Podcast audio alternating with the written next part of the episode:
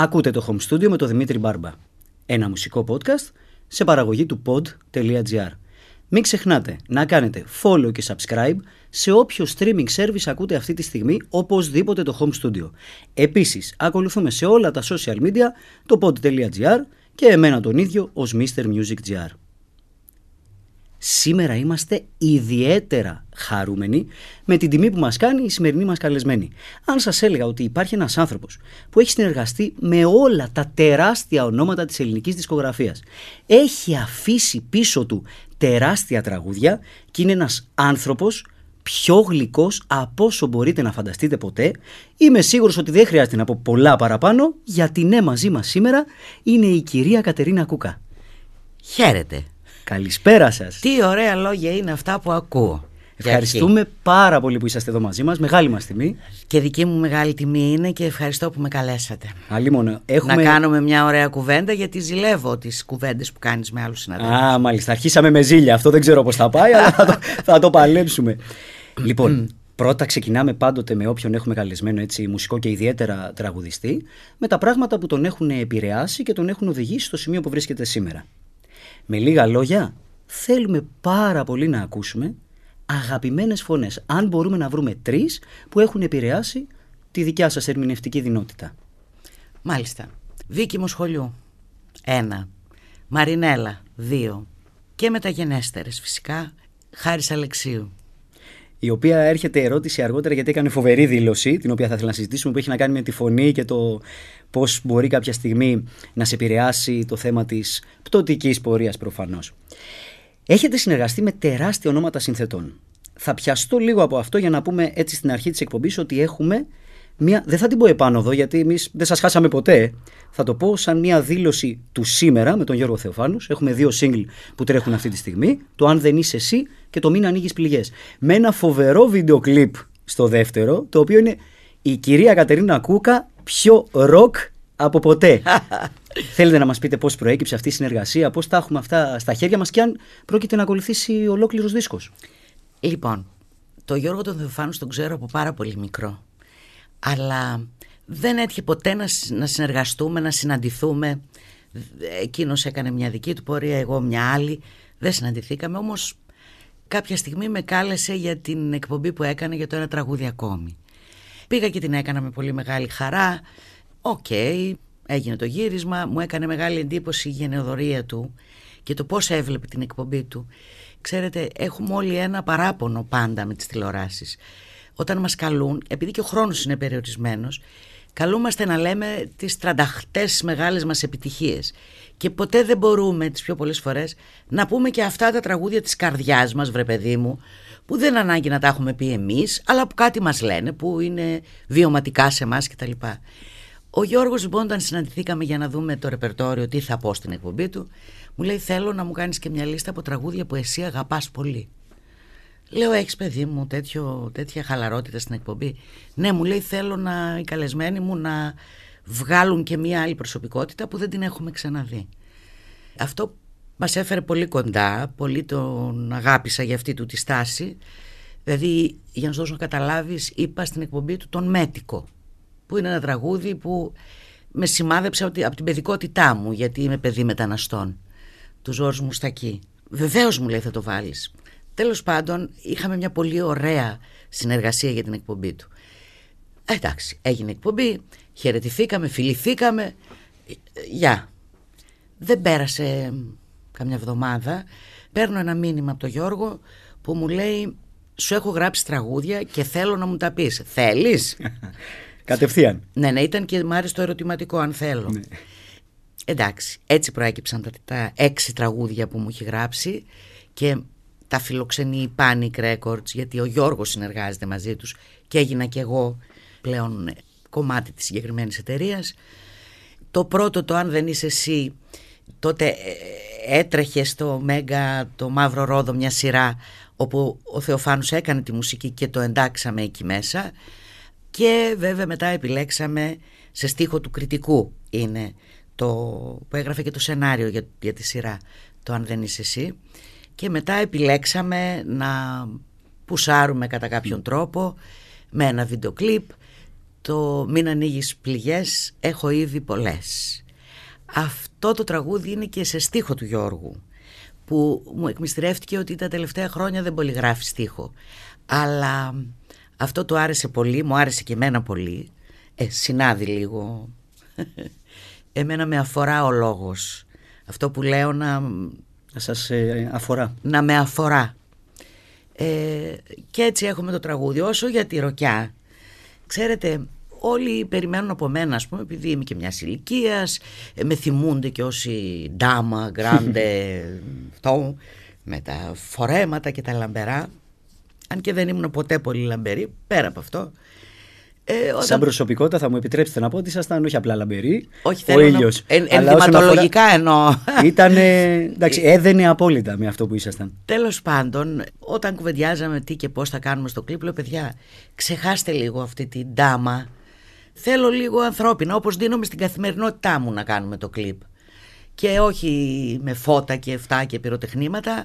Σε ένα νταμάρι ρε παιδί μου λέω δεν μπορούμε να πάμε.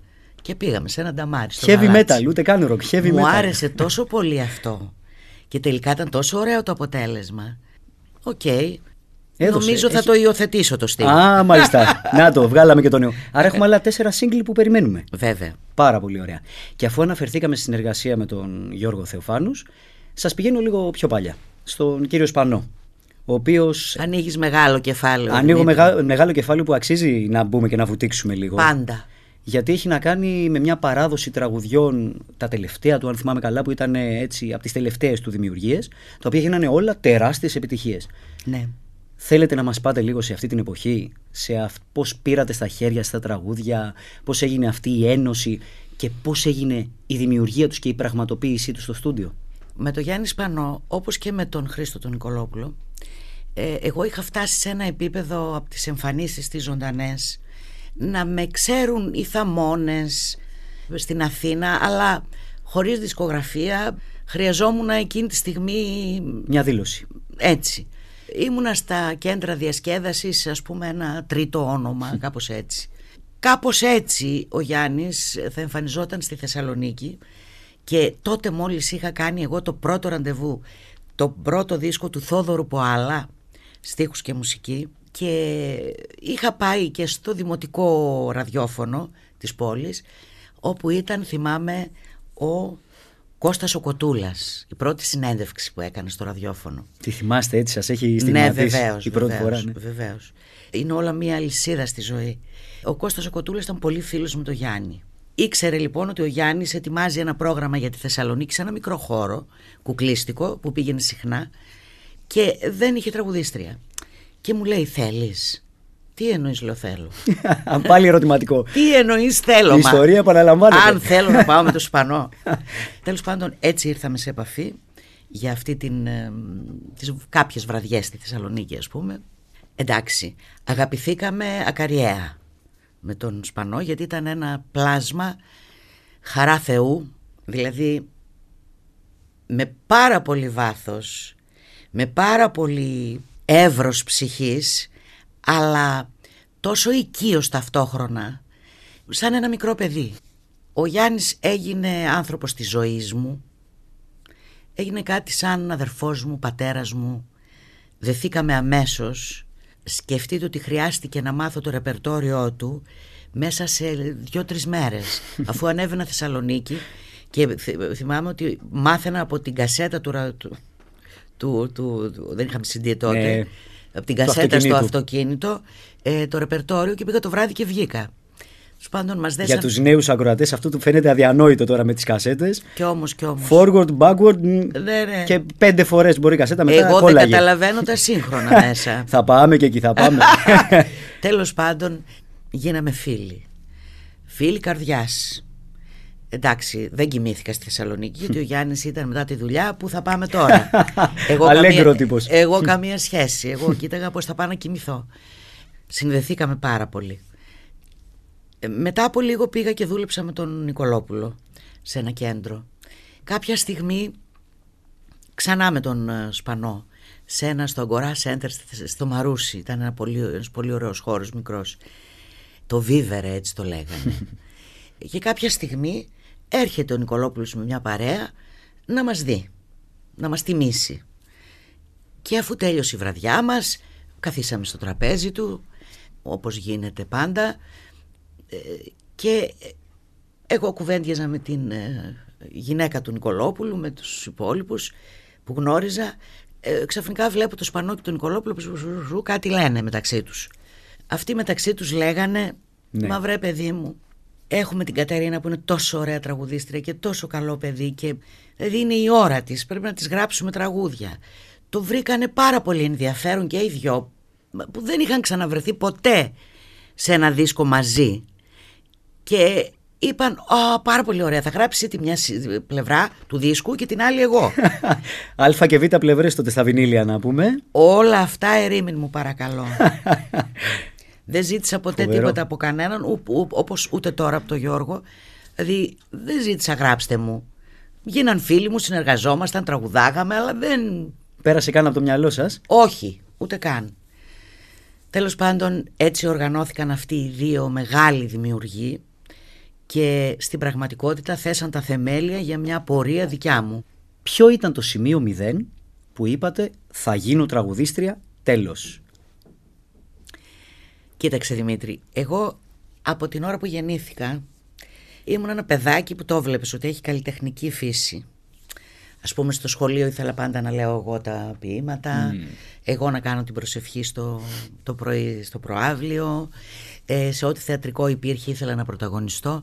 Το βλέπεις αυτό στα παιδιά, βλέπεις την τάση του, του παιδιού. Όμως τώρα από ένα χωριό των Σερών που οι γονείς μου ήταν μετανάστες αργότερα μεταναστεύσαμε στη Γερμανία, εργάτες. Πού να τολμήσω τώρα εγώ να, να εξωτερικεύσω το, το, το βαθύ μου όνειρο και το καλλιτεχνικό; Μια φορά στη Γερμανία τόλμησα να πω στον μπαμπά μου «Μπαμπά μου θέλω μια κιθαρούλα που την είδα σε ένα μαγαζί» και μου έριξε ένα μπάτσο και μου είπε τι θα σε κάνω εγώ σένα; Διζέζ. Εποχές. Λοιπόν, ναι. Αργότερα βέβαια έκλαιγε γι' αυτό και μου είπες συγγνώμη παιδί μου, δεν καταλαβαίναμε τότε. Τέλος πάντων, πολύ νωρίς παντρεύτηκα, τα έχω ξαναπεί αυτά, έγινα μαμά, τραγουδούσα στη, με το που άνοιγα τα μάτια μου, στο σπίτι μου, στους φίλους μου, στις ταβέρνες που πηγαίναμε. Το αγαπούσα πάντα αυτό. Αλλά η ζωή με πήγαινε αλλού. Όμως κάποια στιγμή χώρισα και έπρεπε να επιβιώσω. Έκανα πάρα πολλές δουλειές για να ζήσω και αναπάντεχα και μόνο για το μεροκάματο μπήκε το τραγούδι στη ζωή μου. Και χωρίς όνειρα. Είχα ήδη φάει αρκετές καρπαζιές για να μην ονειρεύομαι. Μπήκα στη δουλειά υπολογίζοντας τι θα πάρω φεύγοντας από το νυχτοκάματο εδώ ταυτοχρόνως δούλευα σε ρεσεψιόν δηλαδή εγώ ήμουν μια μαμά μια χωρισμένη γυναίκα σε μια εποχή δύσκολη για αυτά τα πράγματα που έπρεπε να αγωνιστώ για την επιβίωση δεν είχα την πολυτέλεια να λέω Α, ωραία, πάρα πολύ ωραία. Τώρα θα γίνω τραγουδίστρα και θα κάνω καριέρα. Τι πράγματα είναι αυτά. Ούτε καν. Μπήκε στη ζωή μου λοιπόν το τραγούδι σαν δουλειά. Όμως για να σου απαντήσω στην ερώτησή σου. Την πρώτη νύχτα που ανέβηκα στη σκηνή να τραγουδήσω, γιατί όλο το άλλο ήταν όπως όλοι μας τραγουδάμε, όλοι οι Έλληνες τραγουδάμε, χορεύουμε στα σπίτια μας, στις παρέες μας. Οκ μέχρι εκεί. Τη στιγμή που πάτησα το πόδι μου στη σκηνή και πήρα μικρόφωνο και ο κόσμος ήταν από κάτω και εγώ τραγούδησα, ένιωσα ότι τώρα ήρθα στο σπίτι μου. Εδώ είμαι. Μεθυστικό. Εδώ είμαι. Δηλαδή το ένιωσα, το ένιωσα, δεν το τόλμησα ούτε καν να το πω ούτε στον εαυτό μου δυνατά. Ήταν κάτι που το ήξερα όμως από παιδί. δεν ήταν καινούριο. Και πήγε και κλείδωσε εκεί πέρα. Ναι, τέλος. Ε, και βέβαια, εντάξει, πολύ γρήγορα άφησα την πρωινή δουλειά, γιατί δεν γινόταν για πολύ, το έκανα για κάποιους μήνες και πρωί και βράδυ δεν. Τέλος πάντων έτσι έγινα τραγουδίστρια. Και πώς φτάσαμε από με εκεί; Σπροξιά, με σπροξιά ζωής. Ναι, σπροξιά ζωής. Με σπροξιά ζωής. Φοβερό, φοβερό. Έτσι θα το χαρακτήριζα. Πώς πρόχνεις ας πούμε ένα παιδί να κολυμπήσει. Λέω. Κατευθείαν στα βαθιά. Έτσι. Αυτό. Ε, και αυτό θα μου επιτρέψετε να πω ότι φαίνεται και στην ερμηνεία σας. Ο τρόπος με τον οποίο αρπάζετε το τραγούδι από τα μαλλιά Αυτό είναι ενδεικτικό ανθρώπων που έχουν μπει στο χώρο του τραγουδιού με έναν τρόπο άγαρμπος σε εισαγωγικά. Ναι, και αυτό μου το εξήγησε ο Γιάννης ο Σπανός Θεός χωρίς την ψυχή του. Γιατί κάποια στιγμή πήρα πιάνο, ήθελα να μάθω μουσική και του το είπα και, και του το είπα γιατί η κοπέλα που ερχόταν και μου έκανε μαθήματα έμεινε έγκυος και δεν μπορούσε πια να έρχεται. Και ρώτησα το Γιάννη μήπως έχει κάποια γνωστή κοπέλα που να μπορεί... Και νόμιζα ότι θα μου πει μπράβο αγάπη μου που θες να μάθεις τι ωραία αυτό θα με επιβραβεύσει. Ανταυτού μου είπε και εκεί μου εξηγηθήκαν πάρα μου, μέσα μου εξήγησε πολλά πράγματα. Τι έκανες μου λέει. Πιάνω. Γιατί. Με μάλωσε. Έκανα κάτι λάθος. Πολύ λάθος μου λέει. Γιατί. Ο Σπανός που ήταν πιανισταράς έτσι. έτσι ο πρόσχε, ναι. Λέω Γιάννη μου, συγγνώμη, γιατί με μαλώνεις; Εγώ νόμιζα ότι θα, θα, πεις, θα μου πεις μπράβο για αυτή την κίνηση που έκανα. Και το πλήρωσα και ακριβά, το πιάνω. και μου λέει, άκουσα να σου πω αγάπη μου, να σου εξηγήσω. Εσύ δεν ξέρεις μουσική. Είσαι ένα κορίτσι που ανεβαίνει στη σκηνή και για να ερμηνεύσεις το λόγο σκάβεις μες στην ψυχή σου, σε βλέπω μου λέει κάθε βράδυ. Βγαίνεις και λες υπάρχουν άνθρωποι που ζουν μονάχοι και αυτό το μονάχοι λέει είναι είσαι εσύ. Ψάχνεις μέσα στην ψυχή σου μου λέει να, να βρεις τρόπους έκφρασης. Δεν θέλω μου λέει την ώρα που βγαίνεις να τραγουδάς να σκέφτεσαι τις νότες και να μου χάσεις αυτό. Αυτό το αυθόρμητο, αυτό το, το ειλικρινές, το, την αλήθεια σου. Γι' αυτό σε παρακαλώ μου λέει μη μάθεις μουσική. Γι' αυτό ήταν τόσο τεράστιος ο κύριος Πανός γιατί ήξερε, ήταν coach. Ήξερε ακριβώς τι να βγάλει από τον καλλιτέχνη. Γιατί εστίαζε στην ουσία Ασφαλώς. των πραγμάτων. Η ίδια κατάσταση ήταν και ο Μπιθικότσι, που ήταν Βεβαίως. ο άνθρωπος που ήταν. Βεβαίως. Αυτό το, το άγαρμπο, το οποίο όμως είχε μια στοικότητα που τον χαρακτήρισε. Κοίταξε, αργότερα άρχισα να τα ξεψαχνίζω όλα αυτά. Όλοι αυτοί οι μεγάλοι καλλιτέχνες, ας πούμε, πάρουμε τον ελληνικό κινηματογράφο. Αυτοί οι τεράστιοι ηθοποιοί, κομικοί και δραματικοί, όλοι αυτοί ήταν αυτοδίδακτοι. Αυτοί οι τεράστιοι τραγουδιστές που έχουμε ως, ως κληρονομιά. Αυτοδίδακτοι ήταν όλοι, δεν πήγαινε κανένας σε οδεία. Δεν θέλω να πω ότι ήταν και το σωστό. Αυτοί οι άνθρωποι λειτουργήσαν αυθόρμητα γιατί δεν είχαν άλλες δυνατότητες. Βεβαίως, σήμερα χαίρομαι πάρα πολύ τα νέα παιδιά που μαθαίνουν μουσικά όργανα, που μπαίνουν μέσα στη μουσική, που μαθαίνουν και ροκ και κάθε είδους μουσικής που υπάρχει στον κόσμο και μαθαίνουν φωνητική και ε, κάνουν κίνηση και κάνουν ε, και υποκριτική. Όλα αυτά είναι αριστουργήματα. Αλλά οδηγούν σε άλλο αποτέλεσμα. Όμως θα παραμείνω με το ερώτημα αν με τόσα εφόδια που μόνο καλό είναι αλίμονο μήπως χάνουν την ψυχή που είναι το ζητούμενο. Αυτή είναι η απόλυτη ισορροπία να καταφέρεις ανάμεσα στη γνώση και στο αυθιο, στον αυθορμητισμό. Αυτό. Είναι πολύ Όποιος το δύσκολο. κατορθώσει αυτό πιστεύω... Είναι αυτοί που ξεχωρίζουν. Ναι. Είναι αυτοί που ξεχωρίζουν.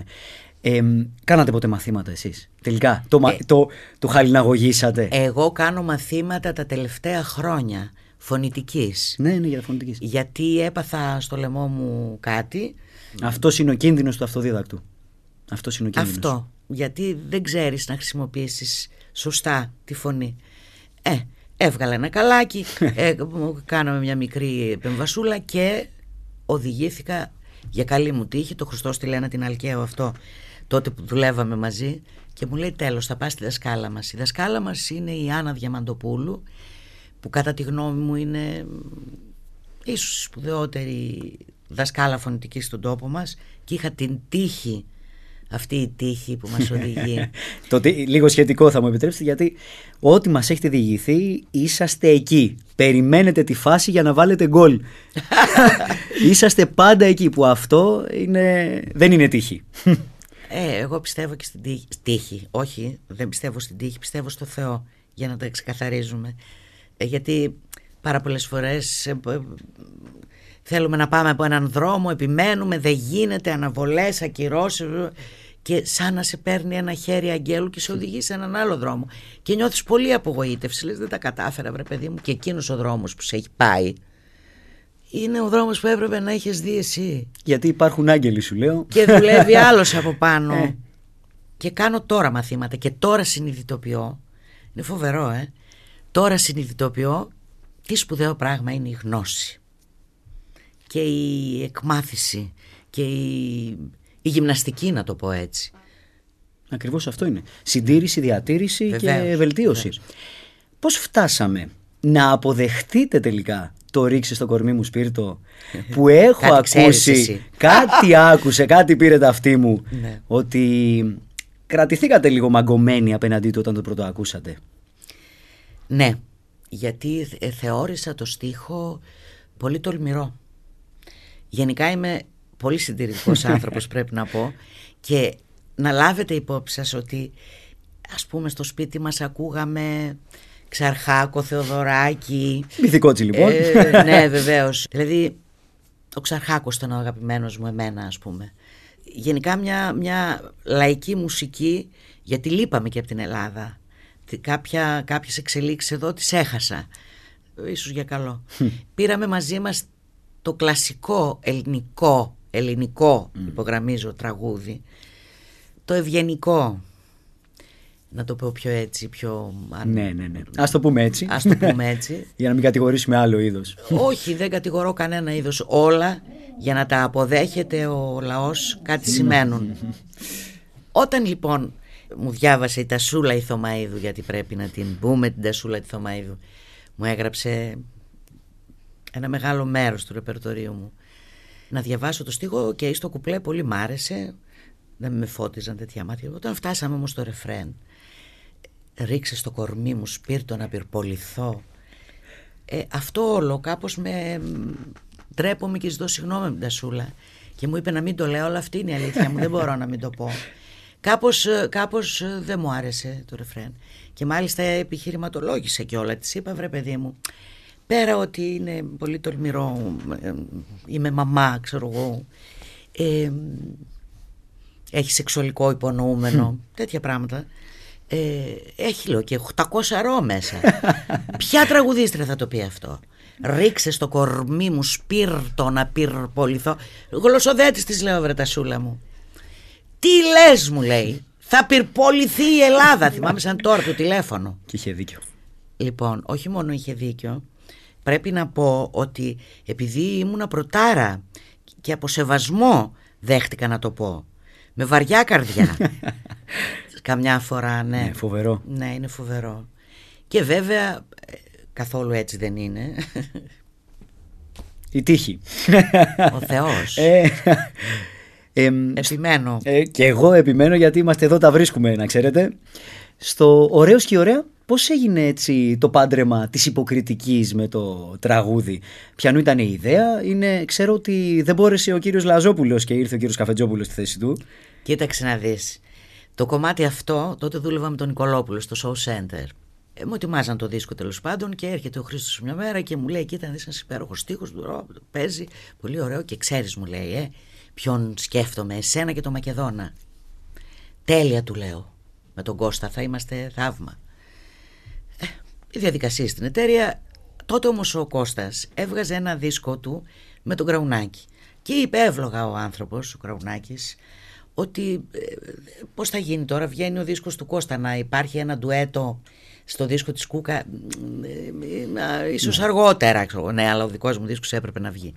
Άρχισε λοιπόν η εταιρεία να ψάχνει τον αντικαταστάτη. Τον αντικαταστάτη. Σκεφτήκανε, οκ, να το πούμε στον Λάκη το Λαζόπουλο, μήπως του αρέσει. Το παίρνει ο Λάκης, του αρέσει πάρα πολύ, θέλει να το πει, μας λέει οκ. Και λίγο πριν μπει στο στούντιο μαθαίνουμε έπεσε το ελικόπτερο στην ε, λίμνη της Καστοριάς. Είχε ένα ατύχημα ο άνθρωπος, σκοτώθηκε και κάποιος ε, συνεργάτης του, δεν ξέρω τι. Και ο άνθρωπος ε, ήταν αδύνατο να έρθει να γράψει τραγούδι. Ξαναχηρεύει λοιπόν η θέση του ωραίου. Και αφού πια δεν ξέρουμε τι να κάνουμε, λέμε οκ, τώρα θα πάμε σε έναν πραγματικά ωραίο τουλάχιστον. σωστό, σωστό. Γιατί ο Αντώνης Καφετζόπουλος ήταν κούκλος. Και είναι ο άνθρωπος δηλαδή. Ε, αλλά τότε ήταν μικρός, ήταν πάρα πολύ όμορφος. Θεωρήσαν λοιπόν ότι αυτός είναι ωραίος και τέλος. Έτσι και το είπαμε με τον Αντώνη τον Καφετζόπουλο και βέβαια αυτό το βίντεο κλιπ που με παίρναν όλοι τηλέφωνο να μου πούνε ότι είναι ταινία μικρομήκους. Ήταν όντως. Φανταστικό. Ήταν όντως. Φανταστικό. Ναι. Και αφού αναφερθήκαμε στο ταινία, μέσα στα πολλά, ασφαλώς, έχετε πρωταγωνιστήσει μαζί με τον Σταύρο Ζαλμά στην ταινία Χάραμα. Και του... τη Σμαράγδα Καρύδη. Ακριβώς, ακριβώς. Στα ξεκινήματά της. Του Αλέξη Μπίστικα που τον χάσαμε λίγο ναι. μετά την ταινία. Ναι. Τι θυμάστε από αυτή την εποχή, τι σας έβαλε σε αυτό το χώρο, ποιο είναι το concept πίσω από όλη αυτή την ιστορία; Και τελικά ποια ήταν η σχέση που αποκτήσατε με την υποκριτική που ξέρω ότι είναι μια έτσι, σχέση αγάπης; Καταρχήν έχω πει πάρα πολλές φορές ότι η υποκριτική από το τραγούδι ε, δεν απέχουν πολύ. Και δεν απέχουν πολύ διότι κάθε τραγούδι επί σκηνής είναι ένας μικρός ρόλος. Οπωσδήποτε ανασύρεις και υποκριτικό τάλαντο για να ερμηνεύσεις ένα κομμάτι. Είναι συγγενικές τέχνες αυτές κατά τη γνώμη μου έτσι όπως το έχω αντιληφθεί εγώ. Άλλο που η υποκριτική τέχνη είναι ατέρμονη και τεράστια και τιτάνια. Και στο χρόνο μπορεί να διαρκέσει. Δεν υπάρχει, εντάξει. Ε, δεν θέλω να, να πω ποια είναι λιγότερο και ποια είναι περισσότερο. Είναι συγγενείς τέχνες κατά τη γνώμη μου. Δεν είχα κανέναν σκοπό όμως τότε. Εγώ τότε πραγματικά ήταν η έκρηξη, ζούσα την έκρηξη. Χαμός. Ξαφνικά μας λέει ο κύριος Μάτσας που ήταν φίλη του η μητέρα του Μπίστικα, η κυρία Ελένη Μπίστικα, δημοσιογράφος γνωστή, ότι ο γιος της ε, θέλει να κάνει μια ταινία μεγάλου μήκους και με είδε στο κλιπ Σπίρτο που μου ρίχνανε τη βροχή και πόρευα στη βροχή. Αυτό που δεν θέλατε. ναι. Και είπε αυτή είναι η πρωταγωνιστριά μου για την ταινία που ετοιμάζω. Και ότι με θέλει. Και την μουσική της ταινίας πρέπει να πούμε έγραψε ο Χρήστος Νικολόπουλος. Εγώ ήμουν αρνητική εξ αρχής. Είπα ότι... Μου εξηγήσανε, θα τα πω λίγο έτσι ομά, αλλά πρέπει για να καταλάβουμε τι λέμε. Μου εξηγήσαν ότι ο Αλέξης ε, είναι στο νοσοκομείο με AIDS και ότι ρε παιδί μου τότε δεν είχαν βρεθεί και τα φάρμακα και ότι όδευε προς Κύριον και ότι είναι ένα παιδί 29 χρονών ας πούμε που είναι το τελευταίο του όνειρο. Ο Αλέξης μέχρι εκείνη τη στιγμή είχε κάνει ταινίες μικρού μήκους όπως τη Γραβάτα με τον Σταύρο Ζαλμά κτλ. Ήταν ένας πολλά υποσχόμενος νέος σκηνοθέτης και με πολύ κόπο συγκέντρωσαν τα χρήματα για να του κάνουν αυτό το τελευταίο δώρο. Και όλο αυτό μου το λένε. Και ενώ είπα στην αρχή όχι με τίποτα κτλ. Μου λένε αυτή την ιστορία. Και πάλι λέω όχι βρε παιδιά λέω ακόμη και αν είναι έτσι. Πώς θα σηκώσω στον νόμο μου δεν είμαι ηθοποιός. Ένα τόσο μεγάλο βάρος. Να στηριχτεί μια μια ταινία η τελευταία αυτού παιδιού ας πούμε πάνω μου δεν ξέρω αν μπορώ να τα καταφέρω να το φέρω εις πέρας σε αυτό που αυτός το είδε αλλά όμως λέω παρά αυτά δώστε μου τη διεύθυνσή του θέλω να τον γνωρίσω από κοντά με έναν κάπου στην Κηφισιά λοιπόν τότε δίνουμε ραντεβού ήθελα, ήθελα να του πω κοιτώντας τον στα μάτια γιατί δεν πρέπει να με πάρει; Και πάω και ανοίγει την πόρτα ένα παιδί ένας κούκλος ήτανε Τέλος πάντων, συνόμαστε, καθόμαστε στο. Του λέω, Αλέξη, ε, ευχαριστώ πάρα πολύ. Είναι μεγάλη μου τιμή. Ήρθα εδώ για να σου πω όχι, αλλά να στο αιτιολογήσω γιατί. Δεν νομίζω ότι πρέπει να στηρίξεις σε μένα. Δεν ξέρω αν θα τα καταφέρω. Σημειωτέων είχαμε κλείσει και 50 συναυλίες εκείνο το καλοκαίρι. Α, που έπρεπε μέσα σε αυτούς τους τρεις μήνες του καλοκαιριού να γίνει η ταινία. Γιατί δεν είχε άλλο χρόνο. Λοιπόν, μου έκανε ένα τεστ μου λέει λοιπόν, για να σου αποδείξω εσένα, για να πιστείς εσύ ότι μπορείς, γιατί εγώ το ξέρω ότι μπορείς και εσύ είσαι αυτή που θέλω, θέλω να μου απαγγείλεις ένα τραγούδι που αγαπάς με τρεις διαφορετικούς τρόπους. Με έναν τρόπο ας πούμε θλιμμένο, με έναν πιο εσωστρεφή, με έναν πιο εξωστρεφή και μόνη σου θα καταλάβεις αν μπορείς ή δεν μπορείς. Το κάναμε αυτό για να του κάνω το χατήρι. Με έβλεπε λοιπόν να το κάνω αυτό και είδε ένα δάκρυ να κυλάει. Και αφού τελειώνει αυτή η διαδικασία, α, σημειωτέων μου λέει δεν έχουμε λεφτά να σε πληρώσουμε. Κι όμως... Λέω λοιπόν, ήρθα να σου πω όχι, αλλά θα σου πω ναι. Γιατί αυτό που γίνεται εδώ είναι πολύ καρδιάς και ψυχής πράγμα. Θα βουτήξω, αλλά θέλω τη βοήθειά σου. Θα μου διδάσκεις κάθε σκηνή πριν πάμε γύρισμα. Και την ώρα που φεύγω από το σπίτι του, πάνω τον αγκαλιάσω. Και μου κάνει... Και εγώ τον τραβάω πάνω μου και τον αγκαλιάζω. Φοβερό. Εντάξει, φοβερό. Ρεζουμέ. Η συνεργασία μου, η συνάντησή μου με έναν άνθρωπο ετοιμοθάνατο που ακόμα ονειρεύεται και θέλει να πραγματοποιήσει το όνειρό του γιατί με ρώτησες τι μου άφησε αυτό και τι μου έδωσε. Αναθεώρησα τη στάση της ζωής αν, απέναντι στα πράγματα. Αναθεώρησα, να σου πω, οτιδήποτε μου συνέβη να έλεγα σιγά τα αυγά και τι έγινε. Εδώ ο άλλος πεθαίνει και θέλει να το κάνει. Δύναμη ζωής. Δύναμη, δύναμη να ακολουθεί τα όνειρά του. Λοιπόν, ότι ποτέ δεν είναι αργά. Βγήκε μια υπέροχη ταινία κατά τη γνώμη μου. Κατά και... τη γνώμη και των κριτικών και όλων. Εντάξει, αλίμονο. Ναι. Και μάλιστα ε, ήταν και η ταινία, η ελληνική ταινία που έβαλε κόσμος στους κινηματογράφους μετά από πάρα πολλά χρόνια που δεν υπήρχε ελληνικός κινηματογράφος. Μετά από την εποχή της Βουγιουκλάκη ναι. είχε γίνει ένα τεράστιο κενό. Και αυτό εισήγαγε πάλι τον κόσμο ναι, μέσα. Ναι, ναι, ναι. Δηλαδή το είδαν από τα ειστήρια, μου το είπαν. Εγώ δεν το παρακολουθούσα γιατί εγώ ε, έφευγα το 8 η ώρα το βράδυ από το γύρισμα. Με έπαιρνε ένα αυτοκίνητο, με πήγαινε στη Λάρισα που παίζαν ήδη την εισαγωγή μου και έπρεπε να βγω να τραγουδήσω. Ντυνόμουν μέσα στο αυτοκίνητο, βαφόμουν μέσα στο αυτοκίνητο και έβγαινα. ρίξε το κορμί μου σπίρτο. και το πρωί στις 8 πάλι όρντινο για το γύρισμα. Αυτό κράτησε τρεις μήνες. Αδιανόητο. Κόντεψα να πεθάνω από την κούραση. Αλλά εντάξει, αγώνα θέλει. Και πιστεύω ότι όταν κάνεις πράγματα καρδιάς και όχι γιατί θα πάρω τόσα φράγκα και σου δίνει ο άλλος, τον βλέπεις στην αναπηρική, ερχόταν με το αναπηρικό καροτσάκι και μου έδινε οδηγίες πώς να παίξω τη σκηνή.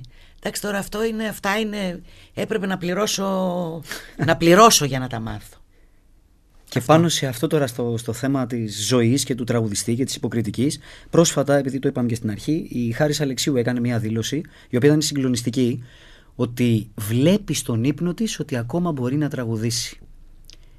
Υπάρχει αυτός ο φόβος της απώλειας της φωνής ή γενικότερα της σχέσης με την τέχνη στα νεανικά χρόνια ενός ανθρώπου που αρχίζει να ανεβαίνει. Είχατε ποτέ αυτό το άγχος, το ότι έχει ημερομηνία λήξης; Όχι. Όταν είσαι νέος και ορμάς δεν έχεις χρόνο ούτε διάθεση να σκεφτείς τέτοια πράγματα. Γιατί ανοίγουν τα φτερά σου και θέλεις να πετάξεις. Όσο για την ε, Χαρούλα Αλεξίου ε, είναι ό,τι πιο γενναίο, πιο σπουδαίο έχω ακούσει και δεν περίμενα τίποτα λιγότερο από αυτήν τη γυναίκα όταν δήλωσε ότι εγώ σταματώ γιατί δεν είμαι ο καλός εαυτός μου που θα ήθελα εγώ να είμαι. Είναι σπουδαία γυναίκα, σπουδαία καλλιτέχνης και αυτή όμως είναι πολύ τυχερή επίσης γιατί έχει, η Χαρούλα είναι και ηθοποιός, έχει σπουδάσει δραματική σχολή. Λοιπόν, μπορεί ωραιότατα να διοχετεύει το ταλέντο της και μέσα από την υποκριτική τέχνη. Και της εύχομαι να, να έχει πάντα βήμα, θα έχει βέβαια πάντα γιατί είναι υπερταλαντούχος άνθρωπος και είναι και καταπληκτική ως ηθοποιός που την είδα στο μαέστρο. Είναι φοβερή. Και μου το είπαν και νέα παιδιά ότι πόσο όμορφη γυναίκα είναι αυτή. πόσο, ο γιος μου το είπε πρώτος, μαμά πόσο όμορφη γυναίκα είναι αυτή. Λέω δεν το έχεις παρατηρήσει παιδί μου τόσα χρόνια ότι η Χαρούλα είναι και μια κουκλάρα. Όχι μου λέει την είδα τώρα ως ηθοποιό. Τι όμορφη γυναίκα και πόσο καλή ηθοποιός. Λοιπόν, Εντάξει, άλλο επίπεδο ύπαρξης και τέχνης. Έτσι. Σαφέστατα. Και σα πηγαίνω έτσι, πλησιάζοντας προς το τέλος, που προσπαθώ να διηλήσω ακόμα όλες τις πληροφορίες και τις ιστορίες που ακούσαμε σήμερα.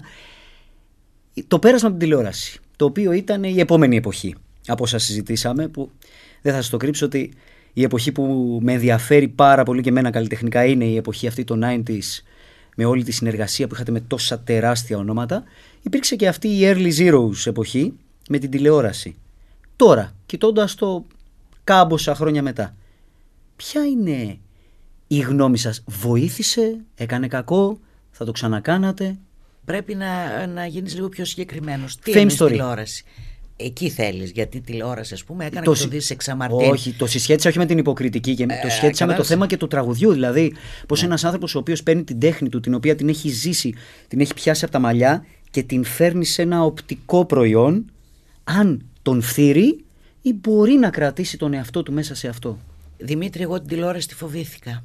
Απ' την άλλη όμως, την ίδια στιγμή, αν δεν υπάρχει στην τηλεόραση, είναι σαν να έχεις πεθάνει. Ειδικά τότε, ειδικά τότε που ήταν το μέσο προβολής. Δηλαδή ήταν ένα, μ, απα- μια απαραίτητη προϋπόθεση για να υπάρχεις και να δείχνεις τη δουλειά σου. Θέλει πολύ μεγάλη μ, εξυπνάδα να διαχειριστείς αυτό το μέσο. Μπορεί να σε καταστρέψει και μπορεί να σε ανεβάσει.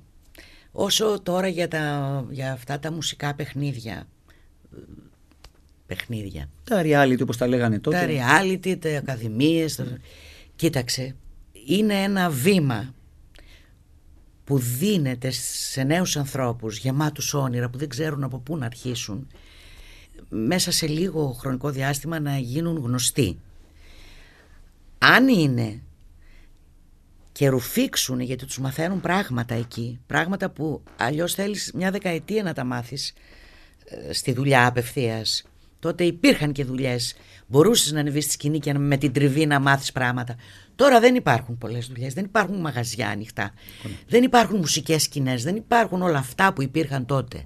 Άρα λοιπόν θεωρώ ότι ένα παιδί που έχει ταλέντο, που έχει αγάπη να μάθει πράγματα και να μην ψωνιστεί απλώς με την ε, Με την έννοια του. με τη δημοτικότητα Ναι, ναι, απλώς ναι. βγαίνω και α, με γνωρίζουν στον δρόμο γιατί εντάξει αυτό είναι μόνο κακό αν λοιπόν εκμεταλλευτεί όλα αυτά που του παρέχονται είναι το σύγχρονο μέσο προβολής και ανακάλυψης νέων ταλέντων Αυτό λοιπόν πρέπει να σας τροφοδότησε με ενέργεια για να το κάνετε τότε. Το γεγονός ότι καταλάβατε ότι μέσα από αυτό μπορεί να προκύψει μια καινούργια σκηνή, ας το πούμε έτσι. Ναι, εγώ το είδα πάρα πολύ και επειδή μιλάς για το Fame Story τότε με τον Αντώνη Βαρδί Ναι, ναι, που ναι, ήμασταν καλά, στην Κριτική εντάξει. Επιτροπή. Τι να Δουλεύαμε συζητάμε. και μαζί τότε και με τον Γιάννη και με τον Αντώνη, ήμασταν στο ταμπού θυμάμαι. Μας προτάθηκε αυτό και είπαμε να το κάνουμε, αλλά πώς; Και μιλώ και εξ ονόματος του Αντώνη, γιατί ξέρω πολύ καλά αφού δουλεύαμε και ήμασταν συνέχεια μια σεζόν μαζί, πώς το έβλεπε.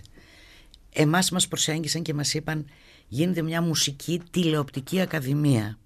Εσάς σας χρειαζόμαστε να βοηθήσετε τα νέα παιδιά με όποιο τρόπο μπορείτε, με την καλή σας κριτική, την κακή σας κριτική. Εν πάση περιπτώσει θέλουμε τη γνώμη σας και θέλουμε να είναι κύρους οι άνθρωποι. Και μας πληρώναν κιόλα αρκετά χρήματα. Ε, Το είδαμε πάρα από το πατριωτικά το πήραμε. Ναι, να βοηθήσουμε νέα παιδιά. Τώρα, το ότι αυτά τα reality, πώς τα λένε, δεν ξέρω, δεν με ενδιαφέρει κιόλα.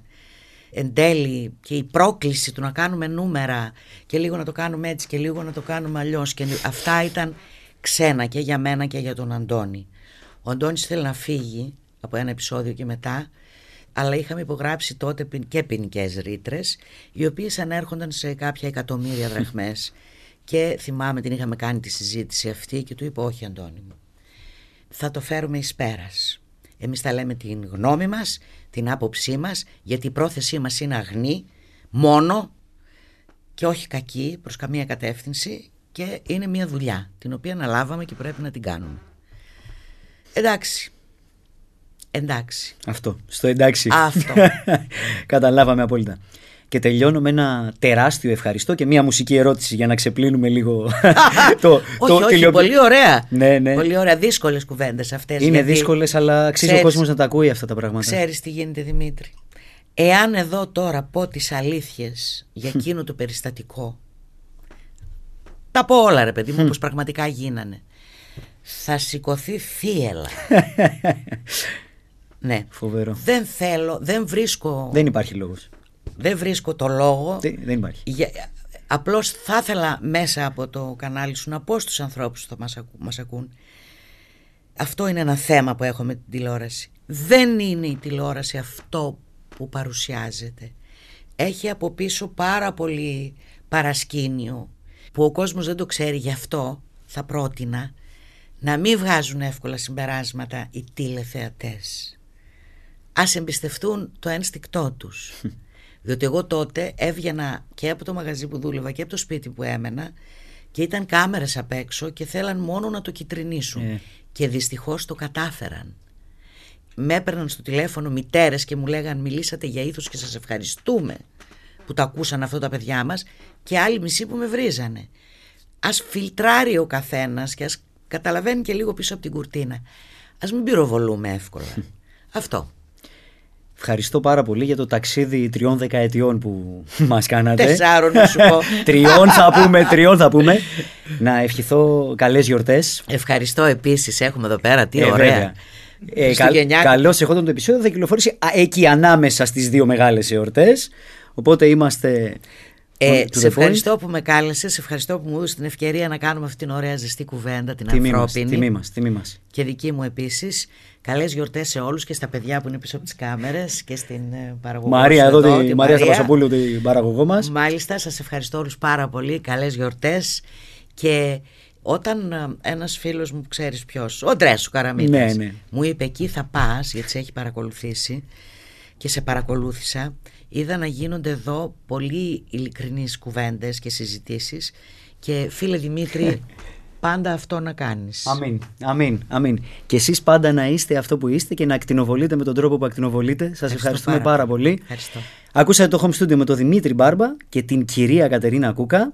Πραγματικά πολύ μεγάλη μας τιμή και χαρά να έχουμε καλές γιορτές. Να ακολουθήσετε το podcast σε όποιο streaming service ακούτε. Να μην χάνετε κανένα καινούριο επεισόδιο. Έμενα τον ίδιο ως Mr. Music GR. Την κυρία Κατερίνα Κούκα ως Κατερίνα Κούκα.